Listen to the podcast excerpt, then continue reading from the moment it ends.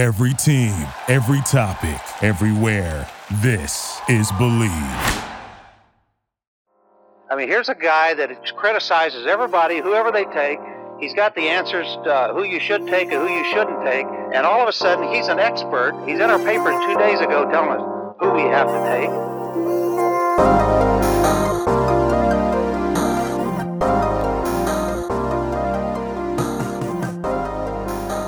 Welcome back. Welcome to another edition of First Team College Football and NFL Draft Podcast. Ryan Roberts here, Director of Recruiting at IrishBreakdown.com. You can follow me on Twitter at Rise and Draft. I know we are deep now into summer scouting with July uh, right around the corner here, actually starting tomorrow.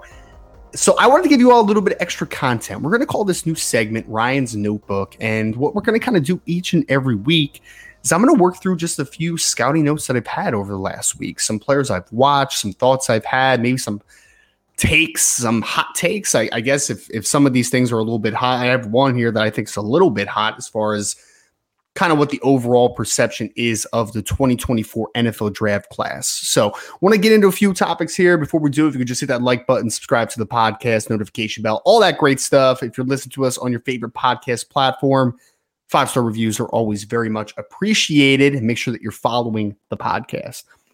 I want to talk about some Illinois defensive linemen because I feel like, and this is more from a national perspective right now, that the guy that's getting talked about the most is Jer'Zhan Newton, who is All American last season for the University of Illinois. We have him verified. Just got the Blesto report back, so working on getting NFS national list listed at six foot one and three eighths, 300 pounds.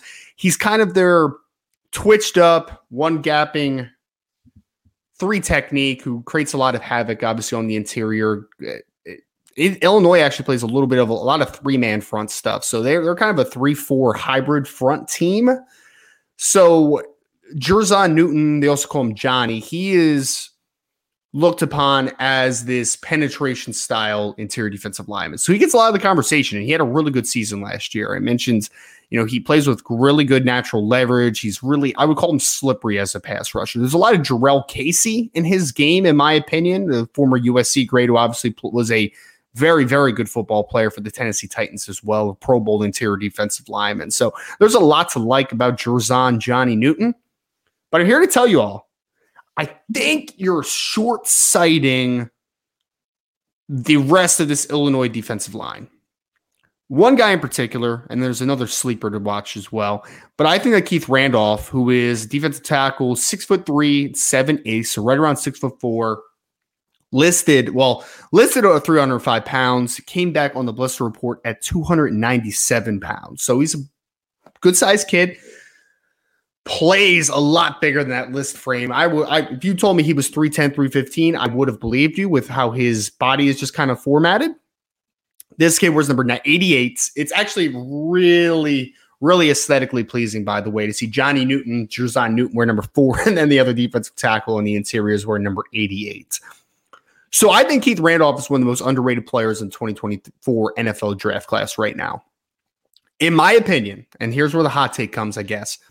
I actually think that Keith Randolph might be a better overall player than Jer'Zhan Newton. Now, Jer'Zhan, if you just want a guy that's strictly a three technique penetration style, that might be your guy, right? The guy that you value more heavily. But Keith Randolph, despite playing a spot in this defense, he plays a lot of four, plays some five at times, four I. I mean, he can do a little bit of everything. Does a lot of the dirty work. He's more of a work the point of attack. There's a lot of Akiem Hicks, in my opinion, in what Kendall, um, what Kendall Randolph. Kendall Randolph was an offensive lineman for for Alabama a couple years, and Keith Randolph Jr. What he can do at the point of attack. He is incredibly physical, incredibly dense, hard to move, good length for the position. But I also think he's a really coordinated and good athlete. I think that they're in if Jer'Zhan Newton was not on this team, I could see a world where Keith Randolph is the guy that they say take the shackles off. Let's let you be an interior pass rusher and go after the quarterback. I could see that. But unfortunately, he's not asked to do that role. But I'm here to tell you all right now. I put a top 100 grade on him right now, preseason wise. I think this kid's going to be a day two player when all is said and done. He only got fifth round grades from Blesto from some of the NFL sources, but I believe with a, another year and uh, the type of season and upside I think he has, I think this kid's a day two player. I really do. I think second or third round is where you're talking about Keith Randolph. Also, keep an eye. Seth Coleman, defensive end, number 49, listed at six foot five, 240 pounds. He's only a junior on the field. I actually think he's a fourth or fifth year junior. I can't remember quite off the top of my head, but long, explosive, outside track kid who still is figuring out the nuance of the position, needs to continue to grow his hands usage, needs to continue to grow his ability to understand how to attack leverage and the plan overall.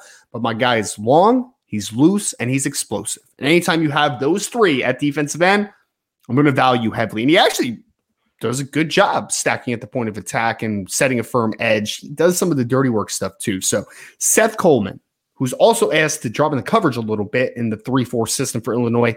Good football player, man. I think he has a chance to be a big riser in the class, but just kind of getting you all a little bit of an early eye on Seth.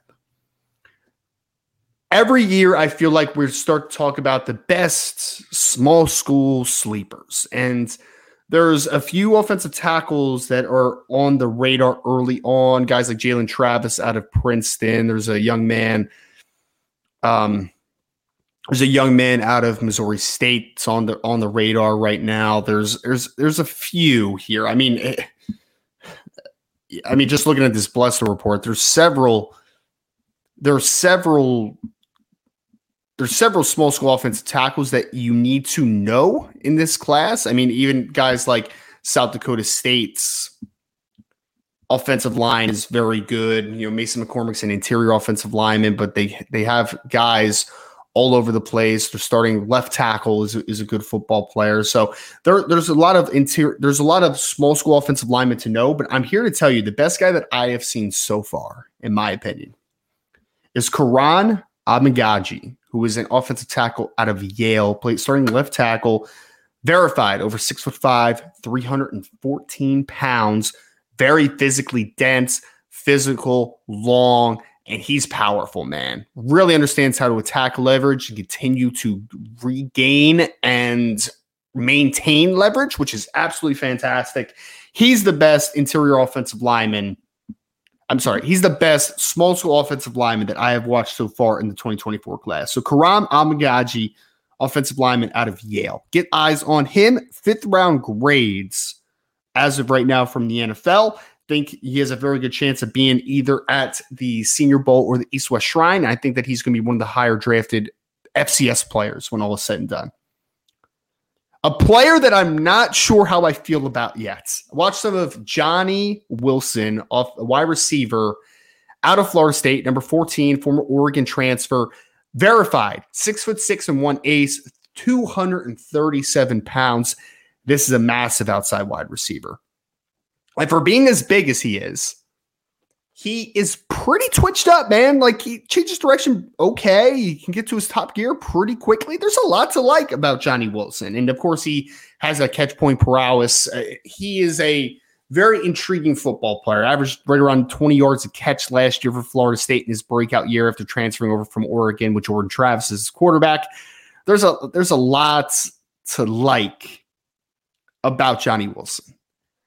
But my hesitation, I've been burned on catch point wide receivers a little bit too much in my career. Hakeem Butler is a name that still agonizes me. I was way too high on Hakeem Butler. I had a second round grade on Hakeem, and that was just a mistake. And I feel like you can get fooled by these catch point guys because what happens is they go to the NFL and guys get bigger, faster, stronger, and sometimes it doesn't translate.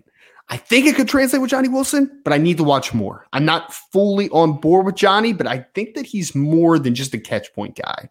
So, intriguing guy. Ask me later in the summer. I'll probably have a little bit more in depth analysis and probably a little bit more of thorough one way or the other on how I feel about Johnny. But for now, he's a very volatile player in this class. Last guy I want to talk about, Kalen King, cornerback out of Penn State. He's a guy that I have been watching all through last year. I just did kind of more of a deeper dive to four games for the 2022 season, including one that I had not seen at all. This kid's cornerback one. It's just where I am. It's where I am. I've seen most of the big guys at this point. At this, I, I am feeling good about Kalen King as a top 10 to 15 pick in the 2024 NFL draft. Plays a lot like Jaire Alexander. I think at 5'11, 190 pounds, he's twitchy enough and explosive enough to play outside. I think he can match vertically. I think he can play above the rim. But also, I think that he's a guy that can move inside and outs. Like if you need him to play inside nickel, I think he can. So Kalen King, cornerback one, Penn State. Hope you all enjoyed Ryan's notebook here, first edition. I'll be back next week. Make sure to like, subscribe to the podcast, and we'll talk to you next week on the first team college football and NFL draft show. Thank y'all. Thank you for listening to Bleav. You can show support to your host by subscribing to the show and giving us a five star rating on your preferred platform. Check us out at Bleav.com and search for B L E A V on YouTube.